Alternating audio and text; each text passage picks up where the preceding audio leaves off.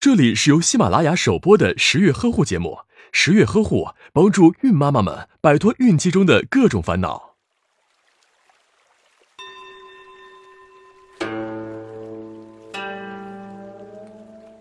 从古至今，怀男怀女一直就是个很热门的话题，民间流传的很多秘术也都和此有关，更是给这个话题增添了许多神秘色彩。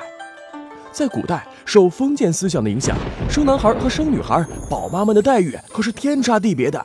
所以，古代的宝妈们做梦都想生一个男宝宝，似乎只有这样才能让自己后半辈子高枕无忧。正所谓母凭子贵嘛。所以在古代，民间那些生子秘方就大受欢迎，受追捧的程度一点也不亚于现在的韩国欧巴。到了现代社会，虽说重男轻女的思想已渐渐淡去，但未出生孩子的性别仍是准妈妈及其家人重点关注的事情。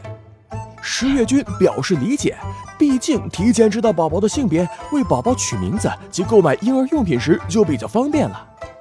宝宝性别其实是可以通过科学方式提前获知的，怀孕十五周后，可以在医院通过 B 超动态观察婴儿性别。但是各位准爸妈先别高兴得太早。因为我国法律规定，禁止通过超声检查进行非医学目的的胎儿性别鉴定。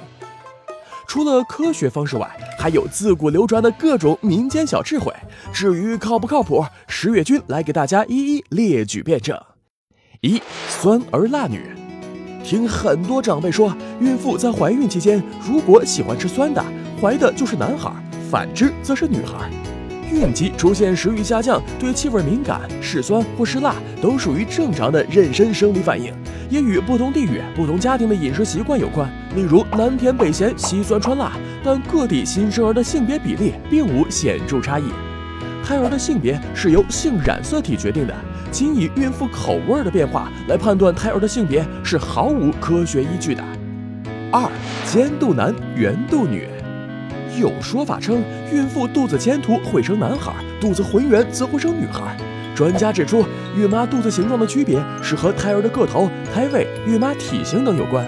肚子的形状大都只会作为产科医生目测孕妈咪是不是存在难产可能的判断依据。三女美娘，男丑母。